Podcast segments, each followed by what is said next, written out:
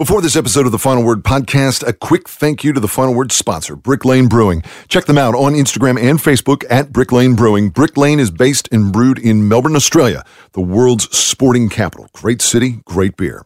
You can check out Brick Lane's One Love Pale Ale, winner of the 2021 gold medal at the Australian International Beer Awards. One Love Pale Ale, described as a soft-bodied pale ale bursting with bright characters and a cleansing bitterness. It's kind of like the Final Word. Bright characters and a cleansing bitterness.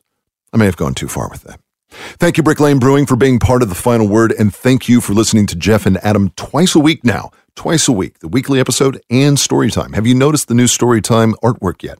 It looks fantastic. Find everything Final Word related at finalwordcricket.com. That's enough from me. Now, Adam Collins, Jeff Lemon, and the Final Word. I had to go about it.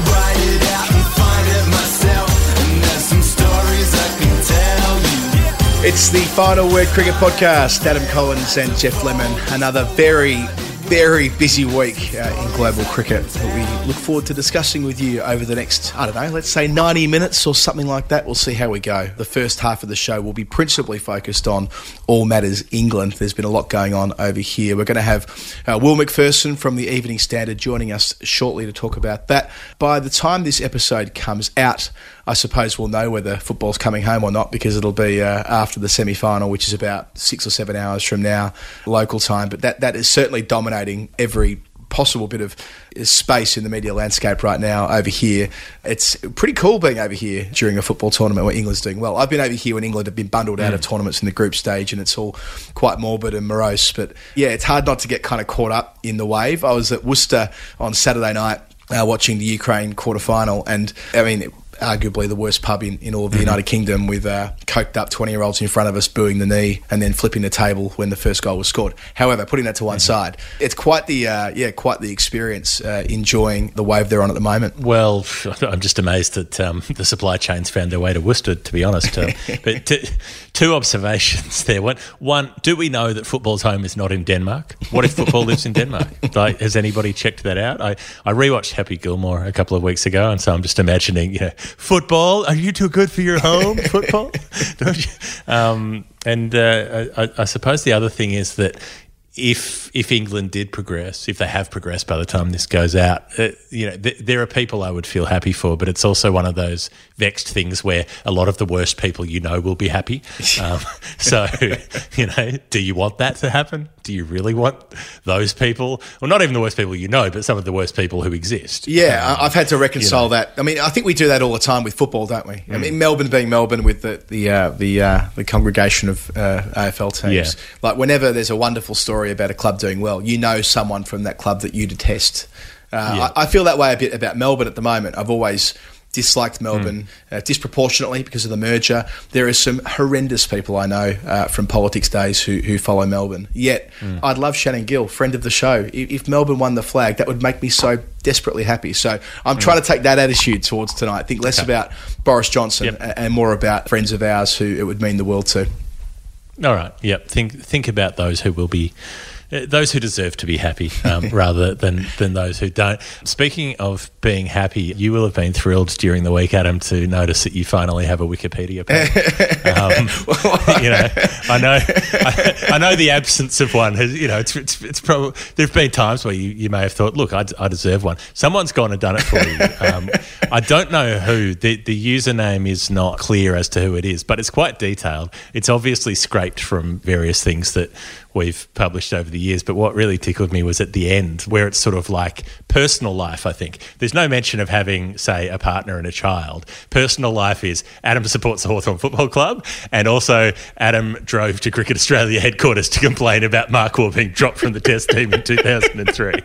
Yeah, that was the bit that tickled me as well. I mean, I've never really felt the absence of one, but when it did pop up over the weekend, it was, I mean, someone's gone to a fair bit of effort, it must be said, so well done to them. But it wasn't me. I just want to put on the record that it was not me. Well, yeah, there'd be more on there if it were me. Yeah, but also the leaving out of serious personal moments or whatever, political allegiance or whatever it might be that normally would appear in the personal life bit, but getting in there that, yes, I did drive to the what was then the ACB as an 18-year-old, and did wait for Trevor Holmes for hours, ready to abuse him for dropping Mark Waugh from the Ashes 11. But as I've always said, I'm grateful that never came to pass. past. I'm grateful that Trevor Holmes never stepped foot out of Jollymont, because God knows how I would have behaved. But I was just 18. I had a car, yep, and I was able to drive, and I wasn't going to miss that opportunity. So anyway, somewhere to go.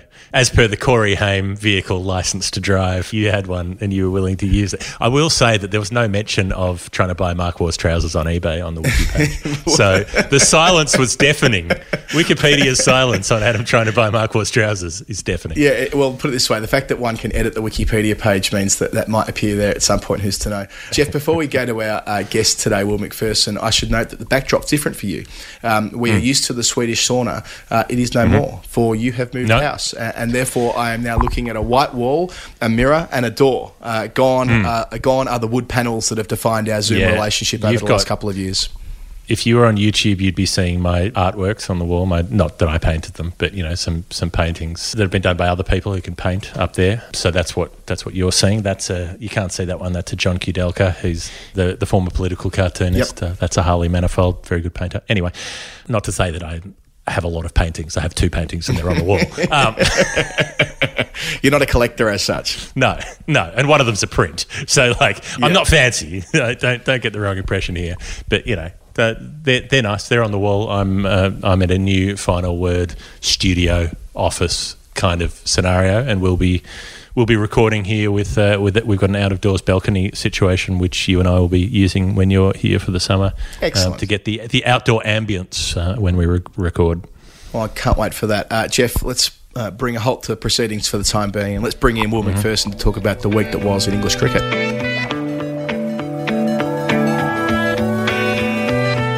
All right, to start off today, returning to the show, a guest who's perhaps been on the Final Word more than any other. It's Will Macpherson from the Evening Standard, who we tend to bring in when there's been a big week in English cricket news, and gosh, it's been one of those. It's a target-rich environment, Will, as I welcome you.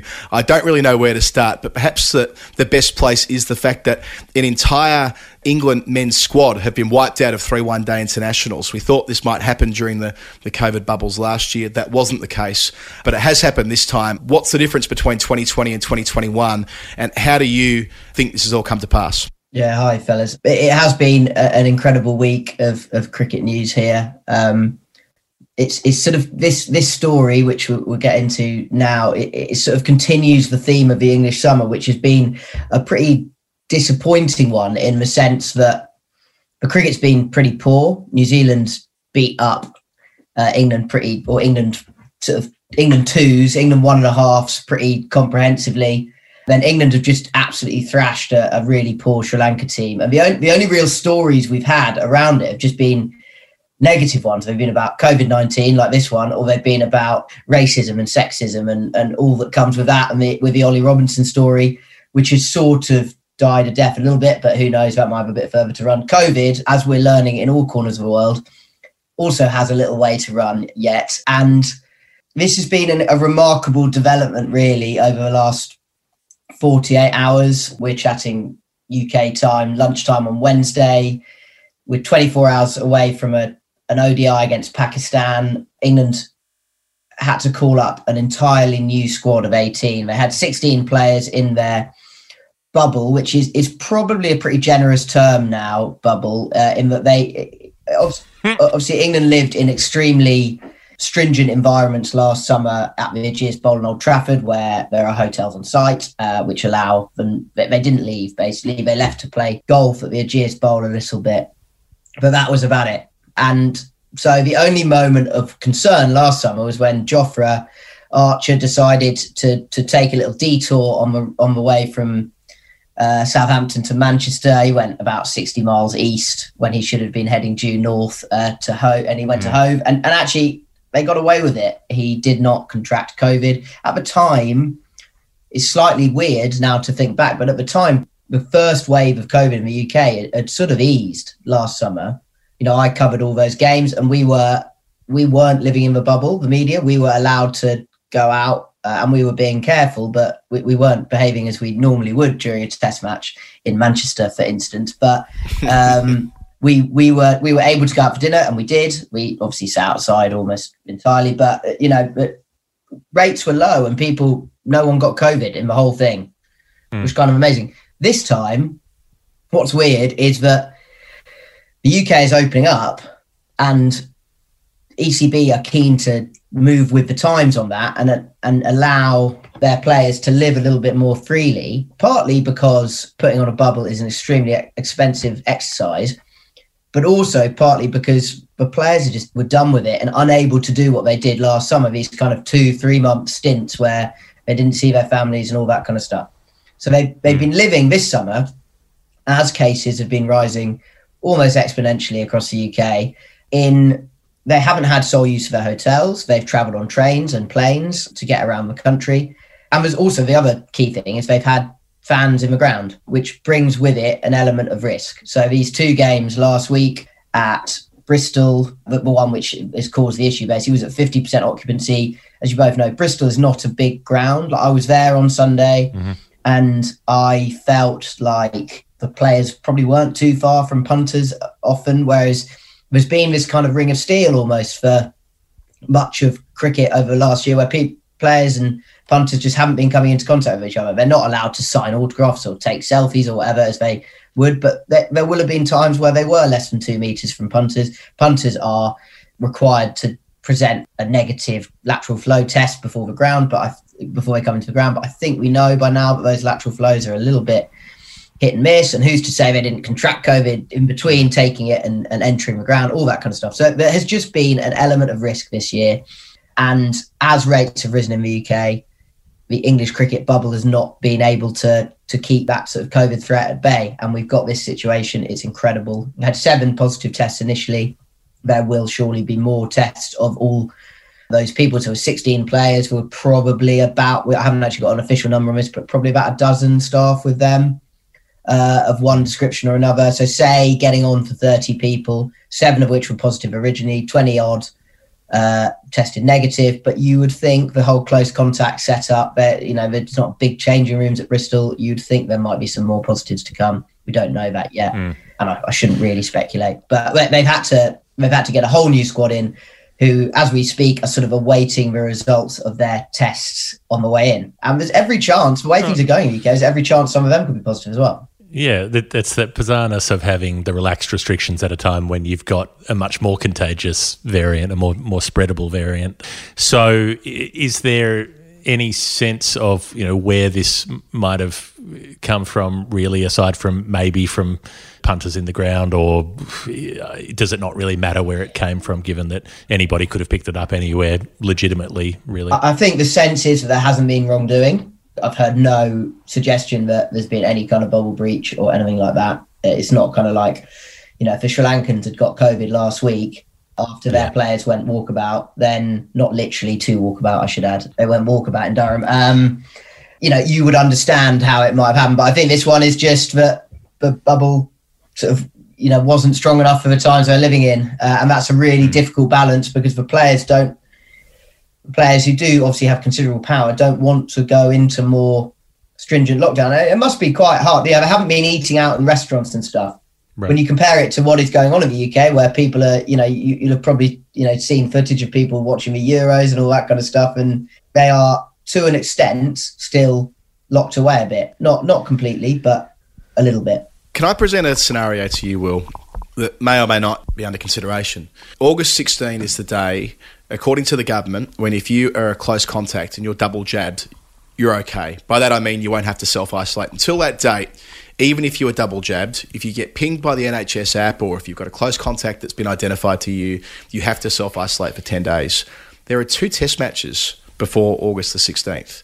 We've seen the Indian team quite rightly out in the community. They're here at the moment. We saw Washington Sundar at Wembley the other day on camera, for example. I mean, the fact that there are 2 test matches before the government will allow people to roam free after being a close contact, is it viable? Is it possible that they'll have to bring back, dare I say it, Old Trafford and Southampton to be the first 2 test matches or a version of that for England-India? I'm not sure whether that's under consideration, but I mean, deductive reasoning, really. With case rates going up, they could easily end up in a situation where COVID gets inside the team groups in those first 2 test matches by extension of the close contacts. Yeah, I mean, I think this has obviously been, this story has been a shock to the system. I think, if they were living on a wing and a prayer a little bit, trying to get through these games before you know, before that date. Ashley Giles said in his press briefing yesterday that they'd like a little bit more help from the government, which could mean that what he's saying is, please, from July 19th, which is when the country opens up, could that rule apply to us?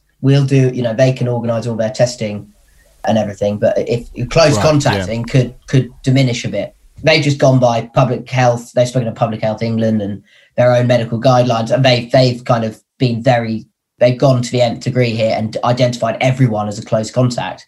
Yeah. You know, what they've done basically for these three Pakistan ODIs, in fact, the whole 6-match tour, the guys who are in isolation are due out next Thursday, the first game against in the T20s, which are a bit more important than the ODIs for both teams. We've given the World Cup later this year, but the third one is next Friday. So, you know, you can basically rule these guys out of that one as well. If they've been just at home in isolation, they're not going to be playing a T20 international next day. They might play the final 2 matches of a tour, some of them. Others will probably miss the whole thing, particularly the guys who've actually been positive. What they've done is they've just kept the show on the road. Like, we have to play these games, because they would say if these games, if we canned off these games, then the India tour kind of by extension is at risk. The India tour, with its 5 test matches, is an absolute mammoth event. You don't need me to tell you that. So they have to get that on, and they therefore had to get this on. They, you know, they're lucky that in white ball cricket, England do have quite a lot of depth, and they're going to call up. They have their team tomorrow is going to be extremely inexperienced. I mean, there's 9 uncapped ODI players. Only 3 have played more than 5 games, I think. One of whom's Ben Stokes, who played 98, and the other 2, Vince and Ball, are in the teens. It's going to be a really inexperienced team, but there's still enough quality there that almost every single one of those players are players who kind of get T20 gigs around the world, and they're not totally unrecognisable names. It's going to be one of those great scorecards when you've got the players on debut, you know, when you have like Ireland's first test match and there are 11 players on debut, that sort of thing. Or I suppose 10 it would have been, wouldn't it? Because Boyd Rankin would have already played. But yeah, it'll be fun in that sense. Disappointing that they didn't go for more banter selections. Yeah, they were very serious. Serious. Like, why didn't Darren Stevens get a go? And also James Anderson, who I imagine we might talk about a little bit in a minute. Yes. But he's England's leading ODI wicket taker ever. And he's four games away from a milestone. I think he's played like 196 one-day internationals. That would be about right, Yeah. So he'd only get to 199. But Broad and Anderson could have played. Darren Stevens could have played. Owen Morgan's out of the side, therefore Alex Hales could have played. Hasn't been brought back. Hales hasn't got another go. Ben Stokes, the punching the guy in the head a lot of times guy, he's fine to captain the side, but Alex Hales doing recreational drugs, can't have him back in the team, apparently, by the logic of English cricket. So yeah, it's not a lot of fun in the selections. No, it's not. It's quite straight, actually. But the amazing thing about English white ball cricket at the moment is we've talked a lot about how strong it is over the last 5 or 6 years, how much depth there is. Well, this is the test of that. There's a chance they beat Pakistan in this series. I would also think Babar Azam is really quite excited about this series because England's batting is, on paper, just speculatively looking at it a day out, England's batting is definitely stronger than their bowling for this series. So Babar could have some fun. But, you know, they could win a game. They could win 2 of them. They're a strong side with a lot of players who would be in other international ODI and T20 teams. And the trick here, of course, is that they're all worth points, aren't they? And this is a great thing, by the way. They're all played for World Cup Super League points. And England at this stage have won 6.5 games out of their 12. So, I mean, they've still got 3 series after this, but they're 3 away series against Bangladesh, the Netherlands and South Africa, if they get those games in against South Africa, because obviously they left that tour early. But it might mean, according to Tim Wigmore, and he's done the numbers on this, if they were to lose 3-0 here, they'll need to win 5 of their last 9 for automatic qualification. Of course, even if they didn't, in that vastly unlikely scenario where they didn't knock off the wins they needed at the tail end of the round robin, I'm sure they would get there via the repechage and the second stage. But still, like, you can see by the way that they picked that team on Sunday at Bristol. Yeah. I mean, there was no fun there. That was belt and braces. That was we're going to grind out a win. Rain scuppered that, but they're going to grind out a 3-0 series victory just to get some more points in the bank. Yeah, England in ODIs is actually quietly been quite interesting since the World Cup 2 years ago. It's actually bang on 2 years ago now, isn't it? Because T20 became the white ball focus, and English cricket is amazing because it can't just be good at all the formats at once. It can't concentrate on all three things. You look, I look at Australia with envy, but they seem to just be able to simultaneously generally be pretty solid in all three formats. But England have to have a focus at all times. So it's been T20 since. So they've picked some kind of slightly rogue ODI teams. They've experimented a bit. The result is they've had some interesting results, like losing a game to Ireland. They lost 2-1 to Australia at the end of last summer, which is a series on paper, again, they shouldn't really have lost.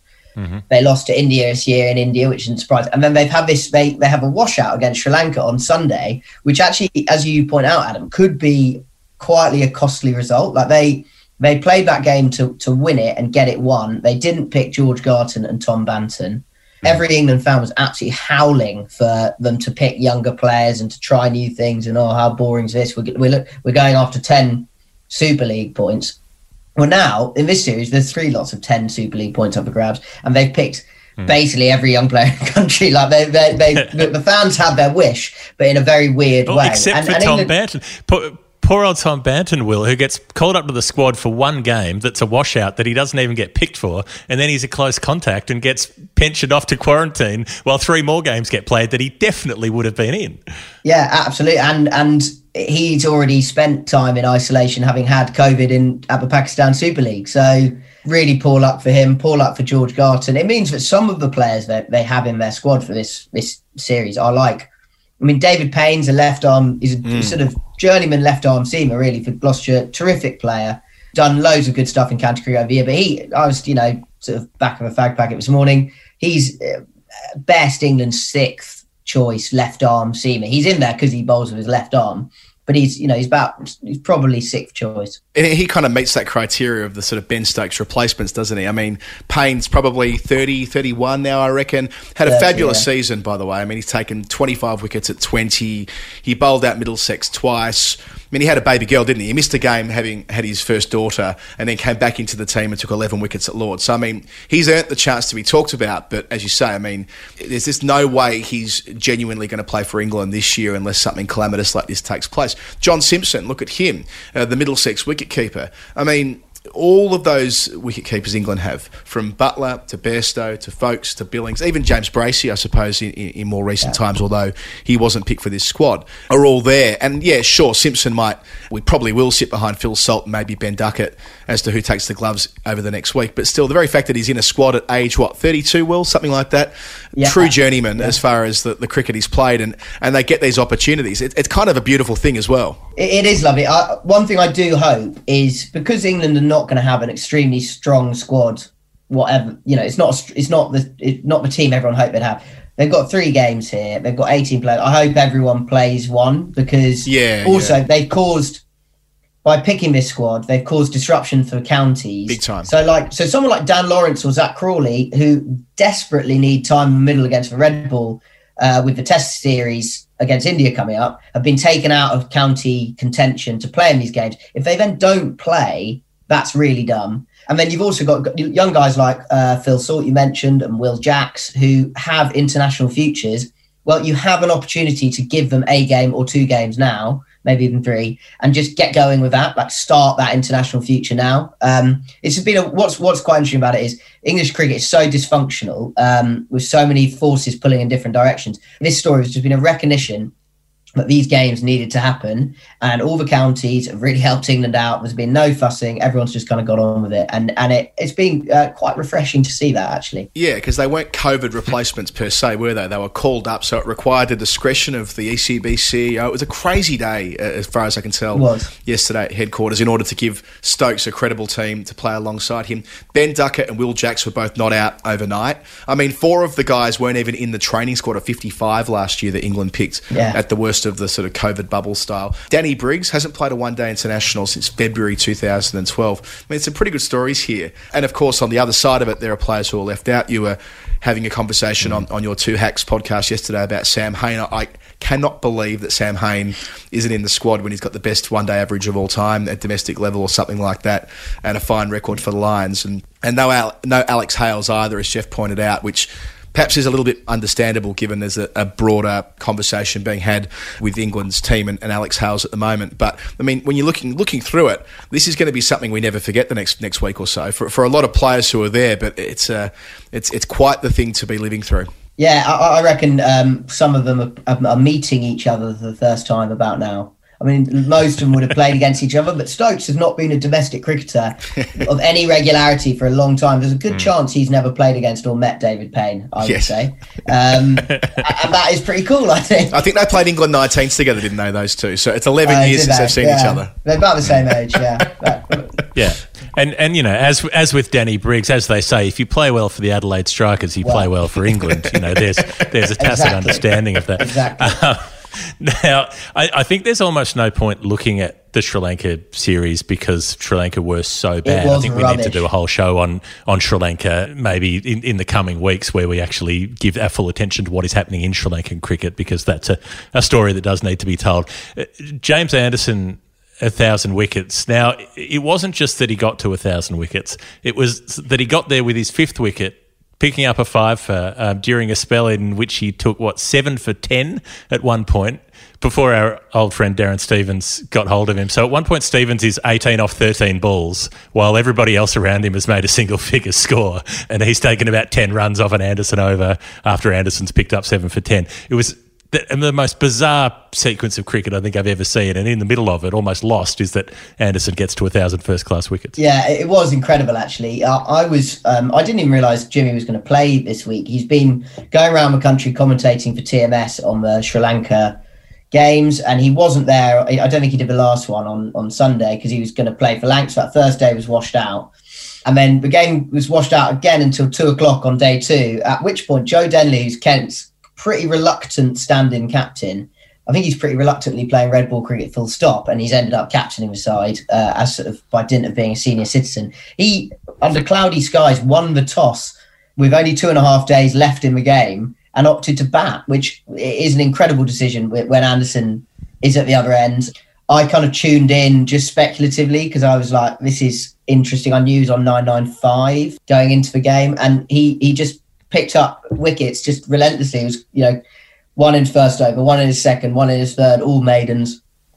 He had a couple of overs where he just bowled, and then he got his next two overs bought wickets, then same pattern again. And it's just incredible. He got his 1,000th. He said he didn't realise he'd reached his 1,000th, and all his teammates were getting a bit too excited about it. But it really is incredible how he's still going and still doing this. He's looked... He didn't get any wickets in the New Zealand series, which is obviously a bit of a concern, but he's bowling quickly, Jimmy, for a man his age, and he's looking live and fast, which is incredible really when you think about it. He's 39 this month.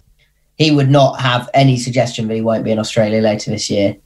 A lot of pundits will tell you that he shouldn't be, but I think he will be down there. There's a lot to this, isn't there? When England were playing Germany last Wednesday, Will, thereabouts, about a week ago. Last Tuesday. All these photos of Jim, who is a massive football fan. He wasn't watching England. He was bowling in the middle after doing a TMS. Yeah, I was out there for that game, and we were watching the football. To give you a sense of how much everyone at the cricket cared about the football... I have it on pretty good authority that Johnny Bairstow teed off in the chase to try and be done by the football.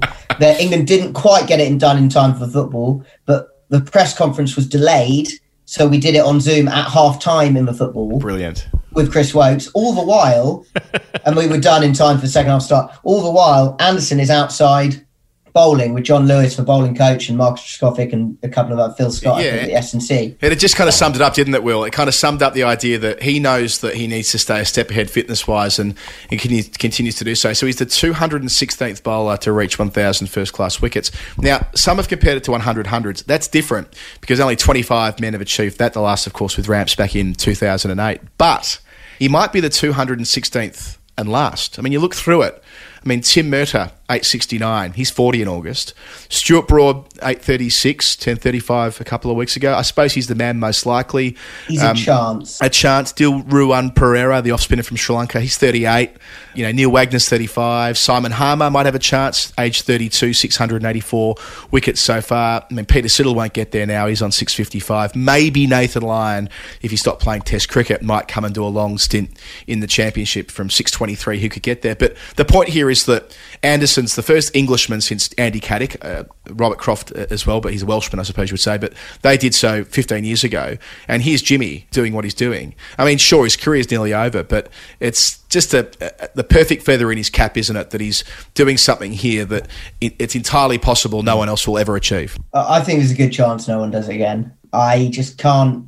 every year, fewer first-class games are played around the world and more rest is put in place. You know, I wondered about someone like... He's only got about 350 or something, but he's fairly young. He's about 25, but someone like Craig Overton could become a proper journeyman and have a stint at it. But he's going to have his workload managed for the rest of his career. He's going to play fewer games each year. He's probably only going to play about 12 first-class games every year. And then suddenly you're like, well, he needs to be taking 10 in each of them, and he's not going to do that. So it's just incredible. You need the longevity that Jimmy's had and to play a lot, which he also has. You know, but his test cricket for a large part of the last 15 years, I suppose, he's played every game for England, 10, 12 tests a year. It's only in the last year or two that it's been kind of a little bit more selective and they've withdrawn him from certain games. So, but I think he could get 100 more first-class wickets, because even when the test stuff is done, I can see him nibbling away for Lancashire for a little bit longer. Well, he said that, didn't he? He said the other week that when he's finished up, he wants to play for Lancs, which is remarkable. It'll still give him, if he took 100 more, half of Fred Truman or a quarter of Wilfred Rhodes, which puts it in some broader historical perspective. Will, a couple of extra bits before you go. First of all, the Cricket Discipline Committee issued their ruling on Ollie Robinson during the week. Essentially time served in practice, some suspended games in there, some games he missed in the Blast, and of course the Test match in Edgbaston. They threw in a £3,200 fine. And they also said that he's got to spend 2 years working with the PCA, both in his own development but also helping others with respect to their social media output. We've seen this week more of this at Lancashire with other players who've been wrapped up in historical tweets. So this won't be the end of the story. But as far as Robinson's concerned, it feels like it was a pretty good process where they have done the exhaustive work and they are fairly confident that there's no further skeletons in the closet. Yeah, I mean, as you say, the story's got a way to run. England, the ECB have 18 new players' Twitter accounts to vet right now, so there's a bit going on there. But I think that basically, I mean, we're all aware of a kind of wider culture war that this has been framed in, and the essentially the horrendous 10 days or so when it first happened, where all the wrong people on the right got hold of it and made Robinson a sort of unlikely hero. But I think the fact that there was so little outrage on either side on Saturday when they announced this suggests the ECB have got it broadly right. The only thing I wish they'd done was they'd done it a little bit quicker, because they said they would initially and then they didn't. But I think the outcome was about right. By every account, Robinson is like horrified by what has happened. Obviously, it was horrendous what he was doing 8 or 9 years ago, incredibly careless to get to the point he did, but he is very contrite, and I think the education stuff that he's going to be involved with now is far more important than any game he's going to miss. He's missed the punishment of having to carry that around for the rest of the Lord's test against New Zealand, and then missing the Edgbaston test was very heavy, and I think they got it about right. I expect he will be back in that first, he might even play in that first test against India at Trent Bridge. Ollie Stone is injured. Jofra is not going to be fit for that. Mark Wood's going to have played a bit of white ball before then. So he'll be very much in the mix. And I think they've got it about right. It is very on form for the Cricket Discipline Committee, the CDC. It's the same thing they did with Stokes and Hales, where they say, the punishment is coincidentally exactly the same number of matches you've already missed. But it wraps those things up neatly, I suppose. The last thing, Will, is the 100. What's the go with that? Because a lot of players have pulled out, mostly the Australians, men and women, have pulled out over the last week. There have been a few things that haven't gone so well, and a few things that have, like putting out Lego sets of all of the men's and women's players seemed like it was like unexpectedly cool, I suppose, for the ECB to pull that off. Yeah, the 100 is happening, I'm told. It's meant to be starting in 2 weeks. It's all a little bit low-key and weird at the moment. No one is really talking about it. Mainly when people talk about the 100 at the moment, they go, oh, look, there's music. And oh, look, there's Lego and things like that, forgetting that actually there should be quite a cool cricket tournament starting. I mean, we can have our misgivings about there is a lot of elements about it, but this should be the good bit when it actually happens for cricket. We've had 3 years of kind of mudslinging over the actual 100. We've known about that since 2018, and at least 3 more years of it about a new competition. And this should be the time of kind of celebration. Obviously, there's been unfortunate things with players pulling out of COVID. They need to stop saying that the world's best players are playing, because they're now not. It's now the next rung down, and that's fine. It's COVID. Everyone understands that now, but the claim that it's the world's best is just not true. England's replacement ODI squad will be playing. Yeah, I mean, exactly. And yeah, it starts 2 weeks today with the women's match, which is obviously a great thing that they need to shout. They are shouting a lot about. I don't know how ticket sales have gone. I don't think they're great, but you know, there might still be some limits in place on how many people can actually go at that stage, which might suit them really nicely. Yeah, they should probably stop identifying it as a beacon for gender equality when the women's salaries are a disgrace compared to the men's as well. That's an easy win for mine. Just double the women's salaries now. Just say, look, we made a blue, we made a mistake a couple of years ago. We'll double them for this tournament and we'll fix it up more generally before we get to 2022. That's a separate conversation. Will, you've had a busy week. We're going to let you go. Enjoy the rest of what I'm sure will be a rapid-fire day with you on the phones, calling your contacts and working out what's going on tomorrow. And enjoy the football tonight. Cheers. It's coming home. G'day, guys. This is Jimmy Neesham. You're listening to The Final Word with Adam Collins and Jeff Lemon. Final Word, Adam Collins, Jeff Lemon. Thank you to Will Macpherson for running us through everything that's going on in English cricket. And Jeff, before we come to the second segment of the show, I think we should find some time for some... Nerd Pledge. I'm just going to be quiet because I don't want to annoy everybody in the new house first week. Right, Nerd Pledge. Yep, normally we'd project that a bit more. Nerd Pledge is a game that we play with listeners to the show. It's a reverse quiz. You quiz us.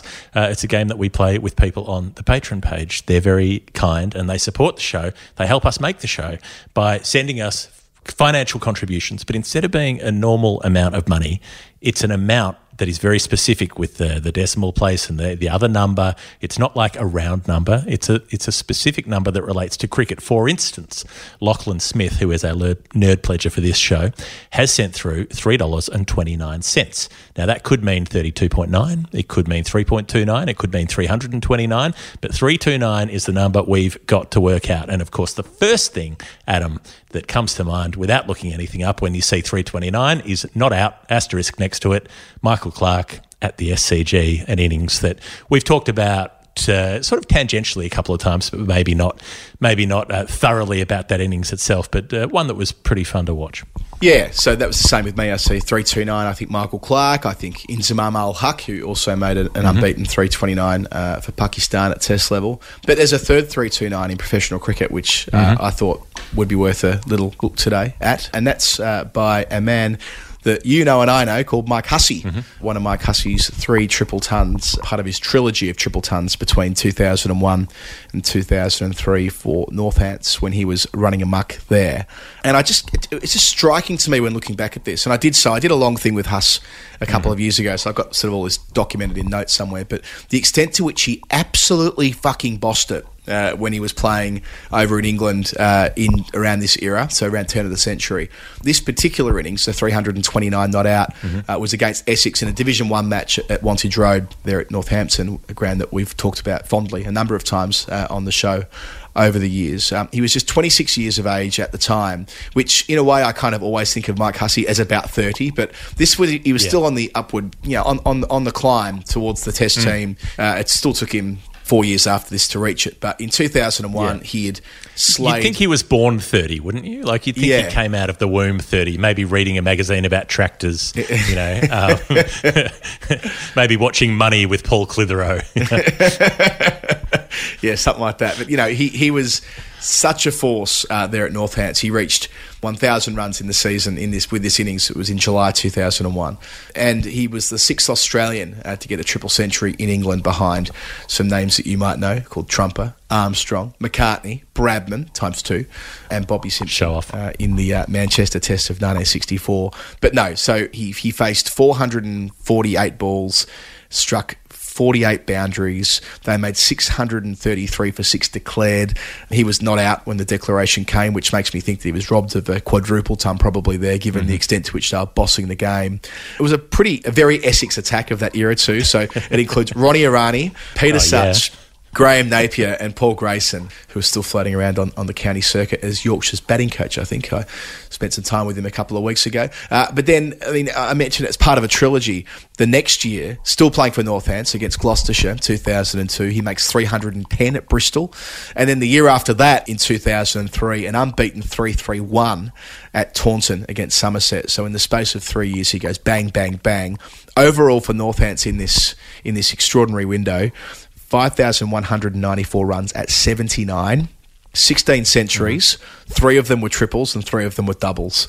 And then 4 years on, when he goes to Durham, or a couple of years on from when he finished in 2005, he averages 76 for Durham. And that was when, as Daniel Bredig detailed in his wonderful Bradman Packer book, Kerry Packer tried to get him brought in for the final test of the 05 Ashes at the Oval because he was going so well. But yeah, I thought that, there's a lot of 329s, well, there's a couple of options for 329 at test level, but I thought the Mike Hussey 329 on the basis that it was one of three in three seasons, and what a player he was.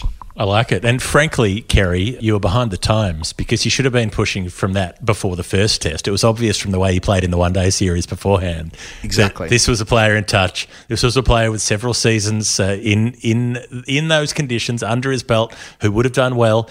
The 05 Ashes, stubborn selections. They should have got Mark Hussey in the team for anyone who wasn't scoring runs, which was most of them, and they should have got Stuart McGill in that team. And we wouldn't have had the greatest test series ever played if that had happened. It would have just been another routine Australian win. So probably just as well. But the other thing that happens with Nerd Pledge, Lachlan, now is that because we've made friends with the Brick Lane Brewing community, you get to send someone a slab. You get to send someone a slab of Brick Lane beer. It could be you. You could send it to yourself, or you could send it to someone else. I'm just cracking a can of the Brick Lane Lager right now. And as you're cracking the can, that makes a lovely sound. This worked so nicely last week. One of our patrons who won the slab of Brick Lane last week, I can't remember who it was off the top of my head, but it was a UK-based patron. And they immediately said to us, Jeff, no, I'll send it to my friend in Australia. Here's their address. Here's their phone number. And we were able to get the ball rolling on that. So it is a nice thing that if you're not living in Australia, or if you are and you don't drink beer for whatever reason and you want to send it to a family member or a friend, there is that option. Or you just like someone and you want them to have a case of delicious beverages. Exactly. Maybe it can be a courting thing. Maybe if you're trying to attract somebody that you're after, you can send them an anonymous slab, or maybe with a little love letter attached or something like that. Sure.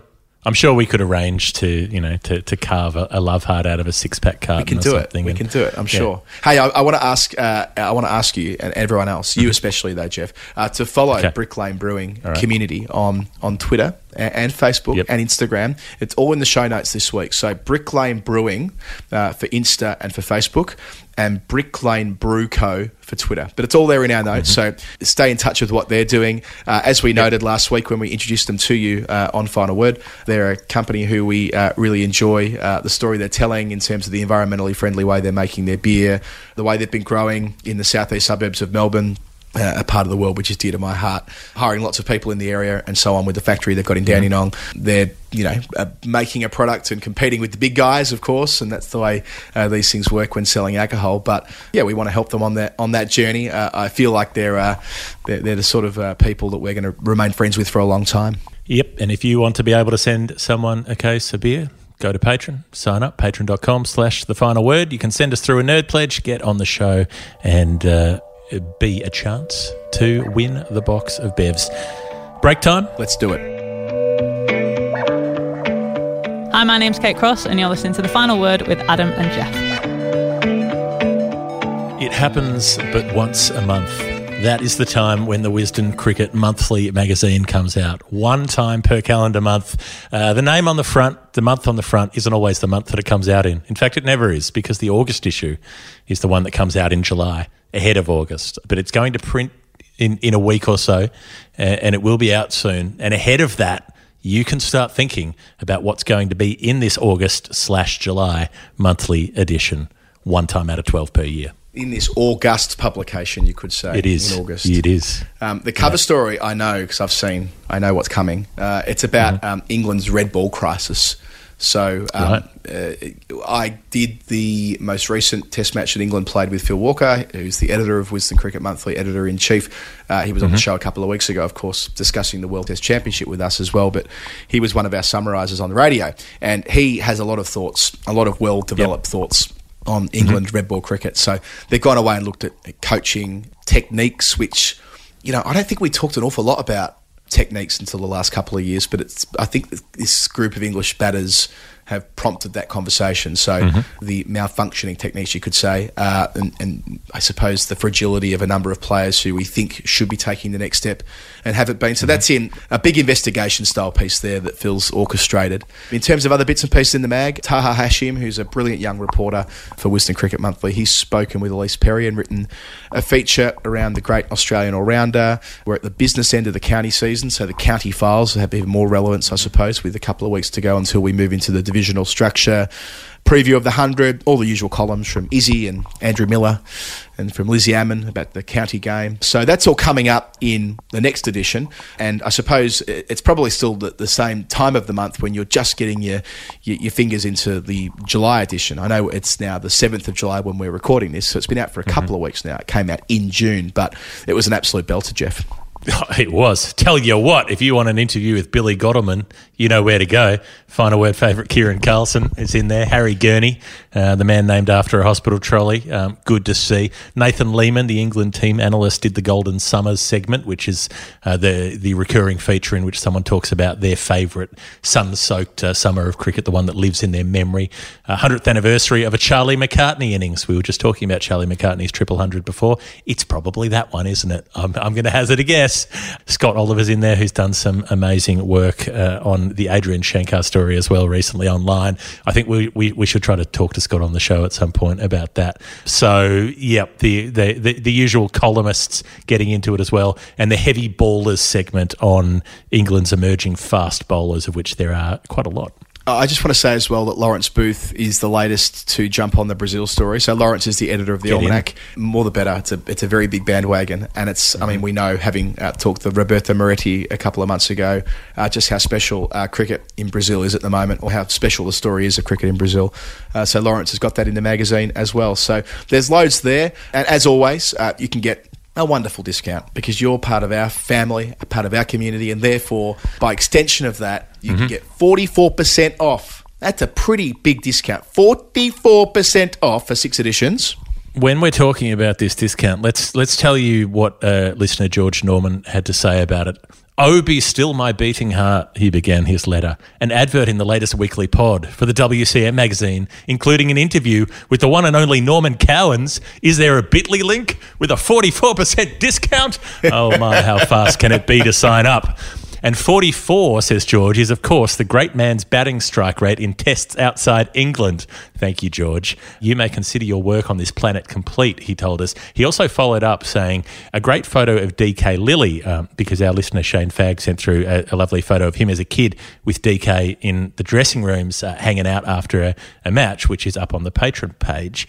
George said, as dedicated followers of footy and cricket, you will no doubt be aware of the link between Dennis Lilly and Premiership player, less successful coach and sometime Australia under-19 cricketer Don Pike. Now, I asked Adam about this, being more of an Australian rules nuffy than I. What was your answer? It was my first response was the only thing I really remember about Don Pike is that the sort of rolling brawl that he had with Ben Allen, his best mate, in the 91 grand final, where the two of them beat the shit out of each other for 2.5 hours. I mean, yes, I knew he played in the 92 and 94 flags and went on to coach at the top level, but the main thing that stood out to me, because I've watched the 91 grand final so many times, was that I did not know there was the cricket link, though. There is a cricket link because the father of Don Pike was Dr. Frank Pike, who was one of the pioneering sort of biomechanics, sports scientists at the University of Western Australia, which of course became Chuckers College later on in a cricketing sense. But I think he did some work with the Australian Olympic team after the '76 Montreal bust when Australia were shithouse at the 76 Olympics, and so the AIS and all of that was set up, wasn't it? Was that how it happened? It's a version of that. It's after Montreal when they don't win a gold medal, and the whole world changes in terms of sports funding in Australia. I put up something on Twitter last year that was about as niche as it gets, where I just put up I was watching someone bowl who on television, and let's just say I thought that their arm might have been bent more than 15 degrees when they were bowling. Okay. And I put the Google directions from the SCG to the University of Western Australia. And for those who got it, they really enjoyed it. Niche upon Chuckers niche. College. But the link, though. The link. Let's do the link. Dr. Frank Pike was the sports scientist who helped heal Dennis Lilly's back. When Lilly did his back, had his stress fractures in his back, which in the 70s used to be the end of it for a fast bowler, he healed himself, physician heal thyself, with the help of Dr. Frank Pike. There wasn't really a roadmap for how to do it at the time, but they worked out a way, they tried it, and it worked. And DK got back into top-line cricket, top-line bowling. So Dr. Frank managed to father Don and fix DK's back. What a man. bit.ly/WCMTFW bit.ly, all in the notes, WCMTFW. You hit that, no code required, 44% coming your way for 6 editions. And also, the fact that it's on the tablet, never fear. That's how I read Wisden Cricket Monthly now. On your tablet, the print edition's great, but I find the digital edition even better. Also, you can get the print edition for the collectors out there, but it's a very good alternative at a very healthy discount. bit.ly/WCMTFW for the best cricket magazine in the world. And when you find the story about Brazil, you can have a Rio de Janeiro. Hi, I'm Dave Warner, and you're listening to The Final Word. Final Word, Adam Collins, Jeff Lemon. We've already, Jeff, talked about the mass exodus of Australian players as far as their 100 deals are concerned. That story came out during the week, and it kind of was in the context of a number of other stories doing the rounds about Australian players not only not wanting to go to England for this tournament, and not only reluctant tourists in the Windies at the moment, and Bangladesh potentially, some of them, of course, haven't gone after the IPL, but maybe they don't want to do much cricket at all until the World Cup or even indeed the Ashes. They are, frankly, sick of bubbles, and they are not going to be submitting to them unless they have to between now and the Australian summer. It's a very interestingly poised story. I don't know where this is going to go exactly. Well, it was in the context of the Australian government plan. Those of you who watched South Park back in the day may remember the underpants gnomes. They had a plan too. Phase 1 was steal underpants. Phase 3 was profit. Nobody remembered what phase 2 was, but they kept stealing everybody's underpants because that was the plan. The Australian federal government came out with a plan, within the last week or so. It was 4 phases. Phase 1, steal underpants. Phase 1, steal underpants. Phase 3 was profit. I think phase 4 was just something like final phase.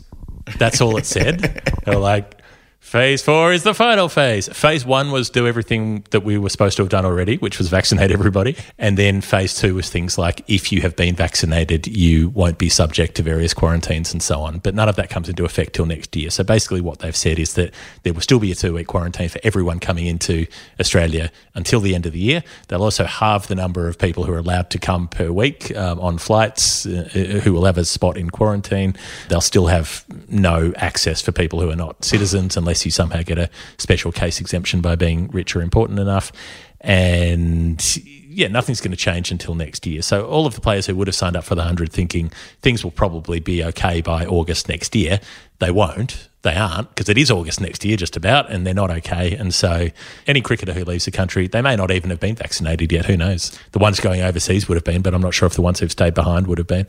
And they won't be able to come back into the country without doing a 2-week hard quarantine, even if they are vaccinated. So the desire to leave it till next year is probably pretty strong.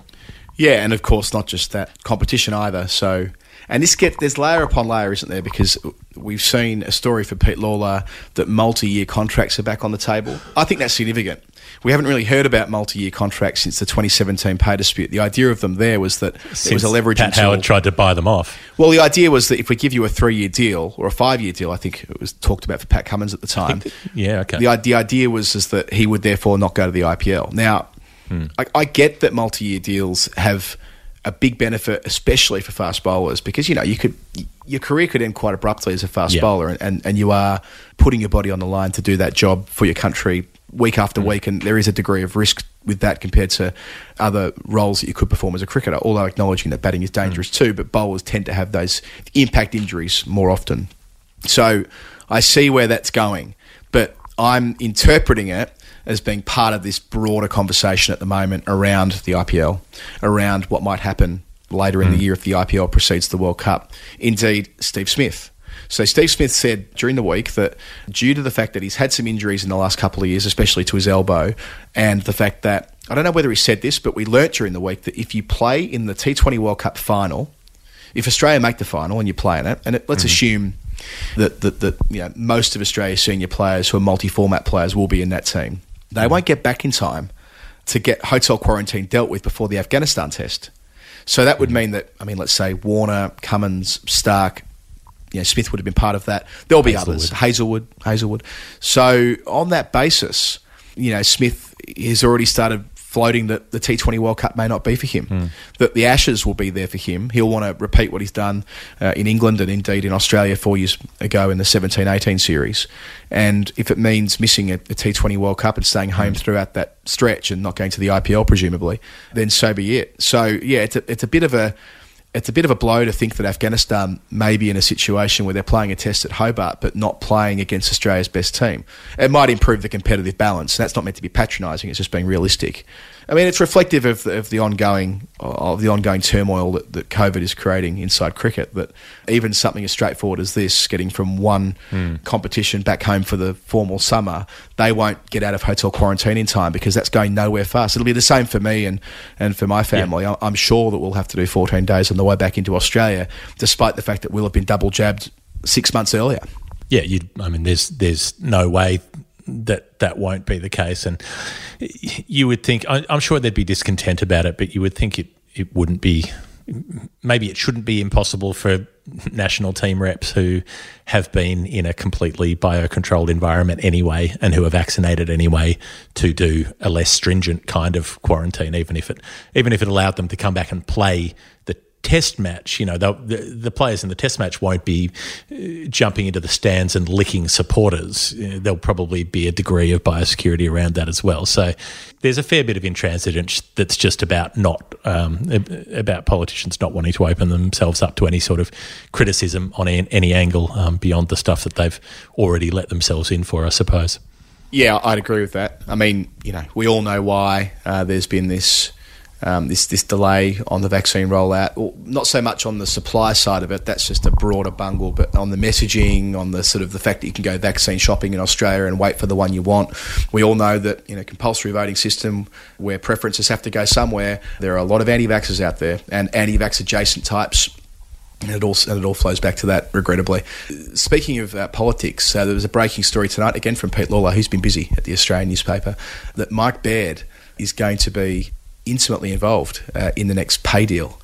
This is in relation to a little hook that Pete's got around incentive payments. So they were criticised after Cape Town, weren't they, that the Sandpaper Farrago, that having payment aligned to victories or number of victories, it meant that there was an extra incentive there to win at all costs. And, of course, that was part of the conversation in the culture review following Sandpaper. But yes, Mike Baird, former Premier of New South Wales, ideologue, anti-union type. We saw that worked well back in 2017 when David Peever was the chair of Cricket Australia. He didn't last in that job for, what was it, about a year after that he was gone. And yes, it was Sandpaper that played a role in that, but also it was the way that the MOU was handled, I'm sure. But kind of here we go again. Mike Baird involved in negotiations around pay. Well, look out. Well, let's be open-minded about this. Could there be some new ways of looking at it where if it were, say, a Category A player who's on an $800,000 base, if they can get three cherries in a row or, say, three stars, maybe they get bumped up to a $1.2 million contract. But if they don't, they drop down to a $600,000, you know. Maybe if a player puts a dollar in the bonus bet box at the back of the cards, and then they get pontoon. They get to have a spin. They get to hit the buzzer, and maybe they win a minor jackpot of $25,000. We'll bring it down from the cage in $5,000 chips, so they can cash them in and keep playing right then and there. You know, maybe this is the innovation that Australian cricket needs. He might be chairman by then. Hollywood Mike. We've seen reports that he could be the guy that New South Wales back in the event that they get to roll Earl Eddings. So it's going to be a very interesting story to follow in the short term around the MOU, and in the long term around Baird's presence inside Cricket Australia. It's going to be a ride, that's for sure. Yeah. And Todd Greenberg, the new head of the Players Union, who, you know, a very enthusiastic backer when he was at the NRL of Matthew Lodge, who was the guy who, you know, beat the shit out of several people in New York City and threatened to kill them while he was high on various things, and then got re-registered by the NRL. No worries at all. Should just be allowed to keep playing. So interesting times in terms of who's in charge of what at the moment. So Australia's men are actually in the Caribbean at the moment. Not that you necessarily know it's. I mean, it is a series that's going to be played off Broadway, I suppose. The first of 5 T20s begin on Saturday in St Lucia, all in the wake of the Langer report going public over the weekend, the confronting conversations that we read about in the newspapers last week that were had in the Gold Coast pre-tour camp that wasn't just the players going to the Caribbean, but other senior members of the Red Ball team are brought in, like Tim Payne, understandably so, to have this chat with Langer. It's been said that he took head-on the findings of Tim Ford, who was the consultant that CA used to explore the issues inside the dressing room following the India series and the disharmony, I suppose, between players and coach. Does that mean that he headbutted Tim Ford? Is that is that what we're to read between the lines here? Or? Who's got the heaviest head in the WA dressing room? That's the only thing that matters. That's true. Yeah, going put him on the scales. Go full circle. Line him up. Yeah. But yeah, so Langer, it said that well, according to Aaron Finch, that Langer was willing to address the issues brought up, and Finch's words were, it was brilliant for him to tackle them head on, and I suppose just put his side of the story and his spin on it, which would suggest that it was a fairly negative report if Langer has to put his spin on it to the players after the fact. But yeah, Peter Lawler wrote a piece in the Wash Up that caused a bit of a stir, kind of digging into the character of Langer, his intensity, his passion, and the conclusion there was that the players now better understand that, and now they get Langer a bit more, maybe they can have a better cooperative arrangement heading into the future. There's a killer quote here from Lawler. It's about Langer. He's a Greek wedding. He's broken plates, raised voices, and hugs that squeeze the life out of you. And I can kind of see that. Like, that all tallies with what we've seen of Justin Langer over the years. But yeah, an interesting part to this, wasn't it? That the report was dealt with before they went on tour, and then, you know, everyone kind of went public on it. It wasn't kept behind closed doors. And I think that links to what Pete Lawler wrote as well, that sort of intensity worked really well for a time. It worked really well at the start when the Australian team needed it, and it didn't work when they were stuck in hub environments and nobody could get away from each other and they started losing games. But there was a fair bit of that with Darren Lehmann as well. Remember how everybody talked him up at the start? Oh, he's so relaxed and he just takes it easy and lets the boys be themselves and all that kind of stuff, which worked to an extent because he had a very experienced team full of senior players who pretty much ran their own show. But being a hands-off, you know, back the boys sort of happy-go-lucky type didn't work too well when things went to shit, or maybe it was a contributing factor to it. So I suppose there are those being the right person for the right time kind of situations, but the fact that they had this review and that they had this conversation and all of the rest of it tells us that it was a much bigger story than they were admitting to at the time. Because when this first got written up by Andrew Wu and Chris Barrett over January at the start of this year, the response from inside cricket was, oh, this is a hit job by some journos who are trying to create a story and bring someone down, and it's all totally unfair and unwarranted. Well, obviously, clearly it's not. Clearly there were much bigger issues there with the players themselves who were unhappy with things. And so, you know, whether there have been commitments to make that change and whether they stick will be what we'll have to wait to see. Yeah, watch this space. And Darren Lehmann, I should say, is no longer the coach of the Brisbane Heat. He's moved to assistant coach in order to make Wade Seckham coach, because Wade Seckham wants to be the next coach of Australia. So interesting moves there in the Big Bash League. Yeah, right. Just staying with West Indies for a moment. Now, I don't want to get too deep into this because there's not a lot of information around about it, but two West Indies players collapsed during the week, and that feels significant to me. Chanel Henry and Chideen Nation were fielding in the second of three T20 internationals against Pakistan in Antigua, and they both collapsed independently of each other on the field. And for me, that was just a reminder, really, of what we learnt in the Hit for Six report a couple of years ago, which we talked about at great length on the show at the time, about cricket and climate change. Just this week, the Frank Worrell lecture was given at the University of West Indies on climate change and cricket, given by the Prime Minister of Grenada, Kevin Mitchell, which goes through all of these issues again. And player welfare is part of it. It's not just about, you know, the facilities that players will have. It's not just about how hot it'll be on the field. It's about what it can physically do to cricketers. And we've been into this in great depth before. The good news, of course, is that both Henry and Nation played the third T20 and they were let out of hospital straight away. But we shouldn't think that because COVID-19 has been the only issue in town as far as global cricket in the last 18 months that somehow climate change has gone away. Then we should renew our focus here on the Final Word on that too, and I suspect we'll find time for another climate change show in the coming weeks. Yeah, well, we don't know if it was heat-related, those collapses, but it's almost besides the point that there will be heat-related collapses for other players in other games, whether this was or not. Maybe they had a massive night the evening before, you know, I don't know.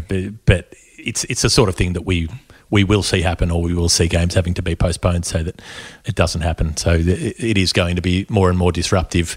When, as it keeps being pointed out, no matter how hot a summer gets, it's probably likely to be the coolest one you'll have for the rest of your life. We've never had a politician on the Final Word before, but I might see whether we can get Kevin Mitchell to join us, who's the PM of Grenada, because that was an excellent piece of work. What if we could also get the groundsman from the Gabba? Yes. What if we could get Kevin Mitchell and Kevin Mitchell? And Kevin Mitchell Jr. The three Kevin Mitchells could all be on the show at the same time. The dream Kevin Mitchell dinner party, if you will. Let's just stay with women's cricket to swing through the final one-day international that India played against England at Worcestershire. What a game. On Saturday. It ended up being a cracking game. It was quite a spirited final over, or final stanza chase by the Indians in pursuit of 220. They looked absolutely stuffed. I did a comm stint.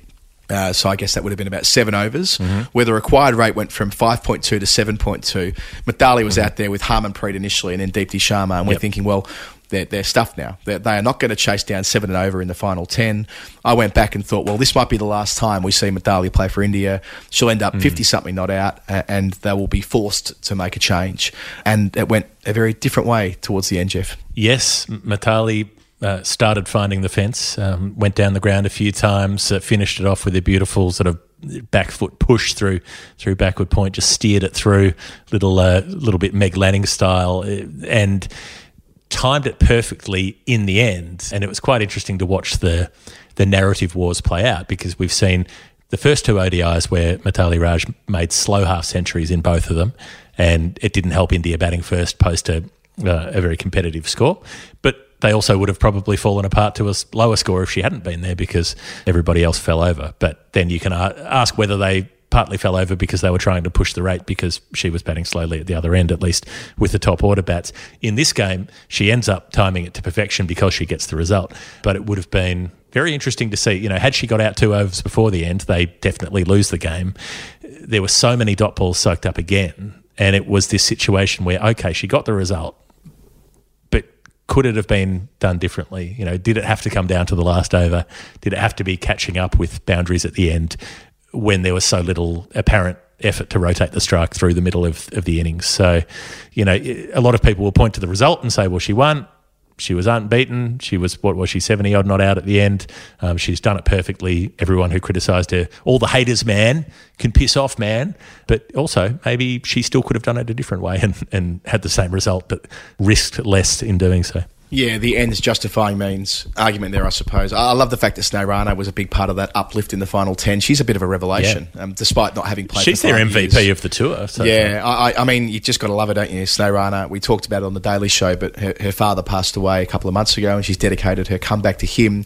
She's lost up to 5 kilos over the last couple of years. She's been a senior player at Railways and now getting the chance to be influential with ball and bat for India. I'm sure she'll be part of the T20s that start on Friday at Northampton. Just returning to Mitali, she went from the number 6 ranked batter in the world at the start of the series, 3 half centuries. She's back to number 1, the 8th time she's held the number 1 crown, if you like, as far as the rankings are concerned.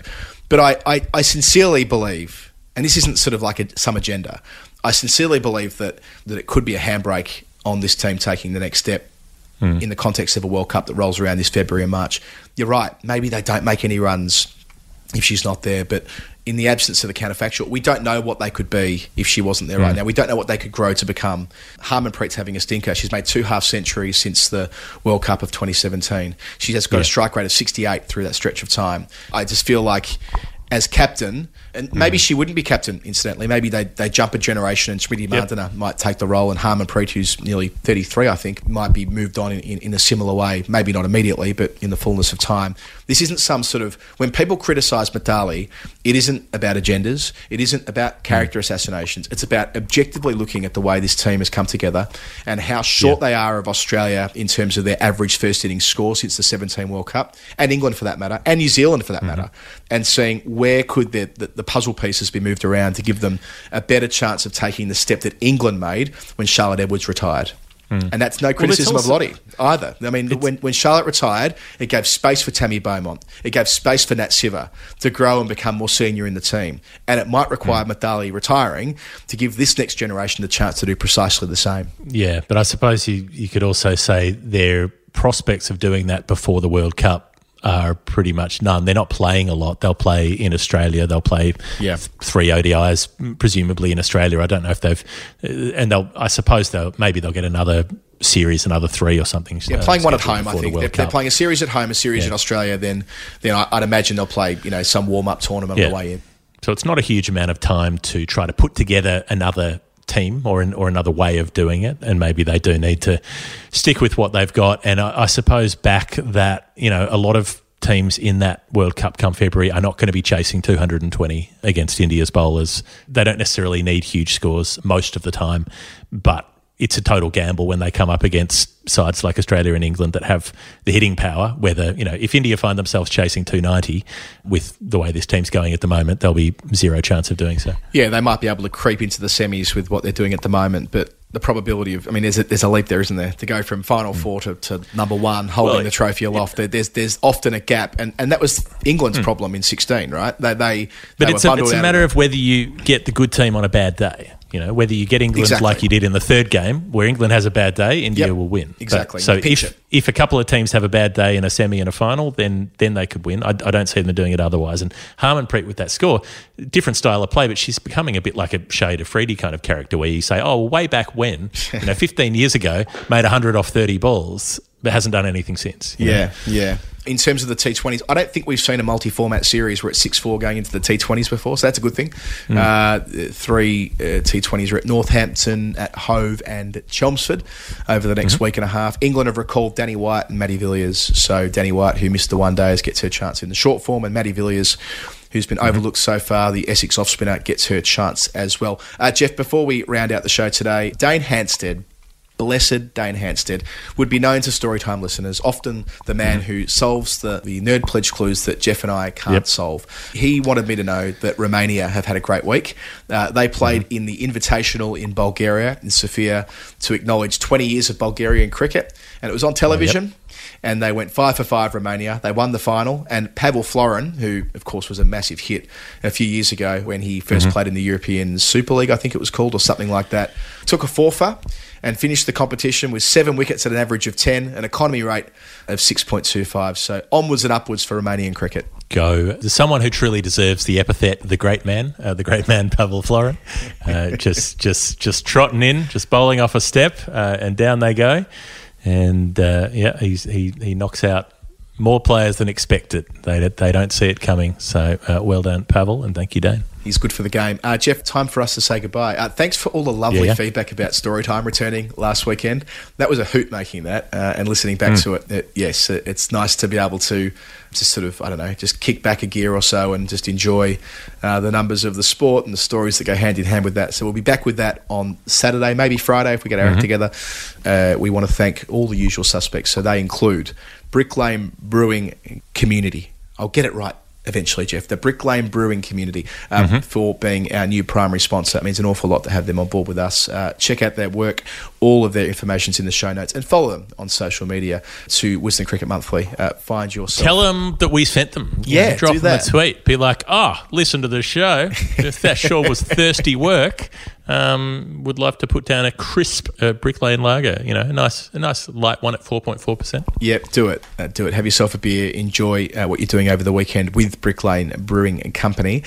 Community. I love communities. I love communality. It should come second nature to me. See Wisden Cricket Monthly. Get yourself 44% off in the usual way. bit.ly/WCMTFW. To all of our patrons, patron.com/thefinalword. We have now gone back behind Jimmy. I'm sad to report. For it has been the start of a new month. All the credit cards have done what credit cards do, and some of them expire at the end of a month. So if you're one of those people, you can easily rejoin. But if not, you can help us overtake James Anderson for a third time in this space of 4 weeks. That will be fun. And we might need to do some heavy lifting, because Jimmy, if he bowls as well as he did against Kent a couple of days ago, he'll be taking tons of wickets against India when that test series starts on the 4th of August at Nottingham. We need a big lead by the end of this month, basically. I think we need to be like 20 in front by the end of the month to try to stay there. To the team at Bad Producer Productions, to Jay Mueller, Astrid Edwards, and to our week-to-week producer and editor, Dave Collins, thank you ever so much for making us sound a lot better than we are. And thank you, Jeff, for all the work you do. You're in your new non-Swedish sauna. Hope the move's gone well. Looking forward to doing this all again very soon on Storytime. Thanks for listening. This has been The Final Word. And thanks to Will Macpherson as well, who came on and made some time for us in a very busy week. Okay, that's it for us. Bye. Cheers, cobbers. I had to go.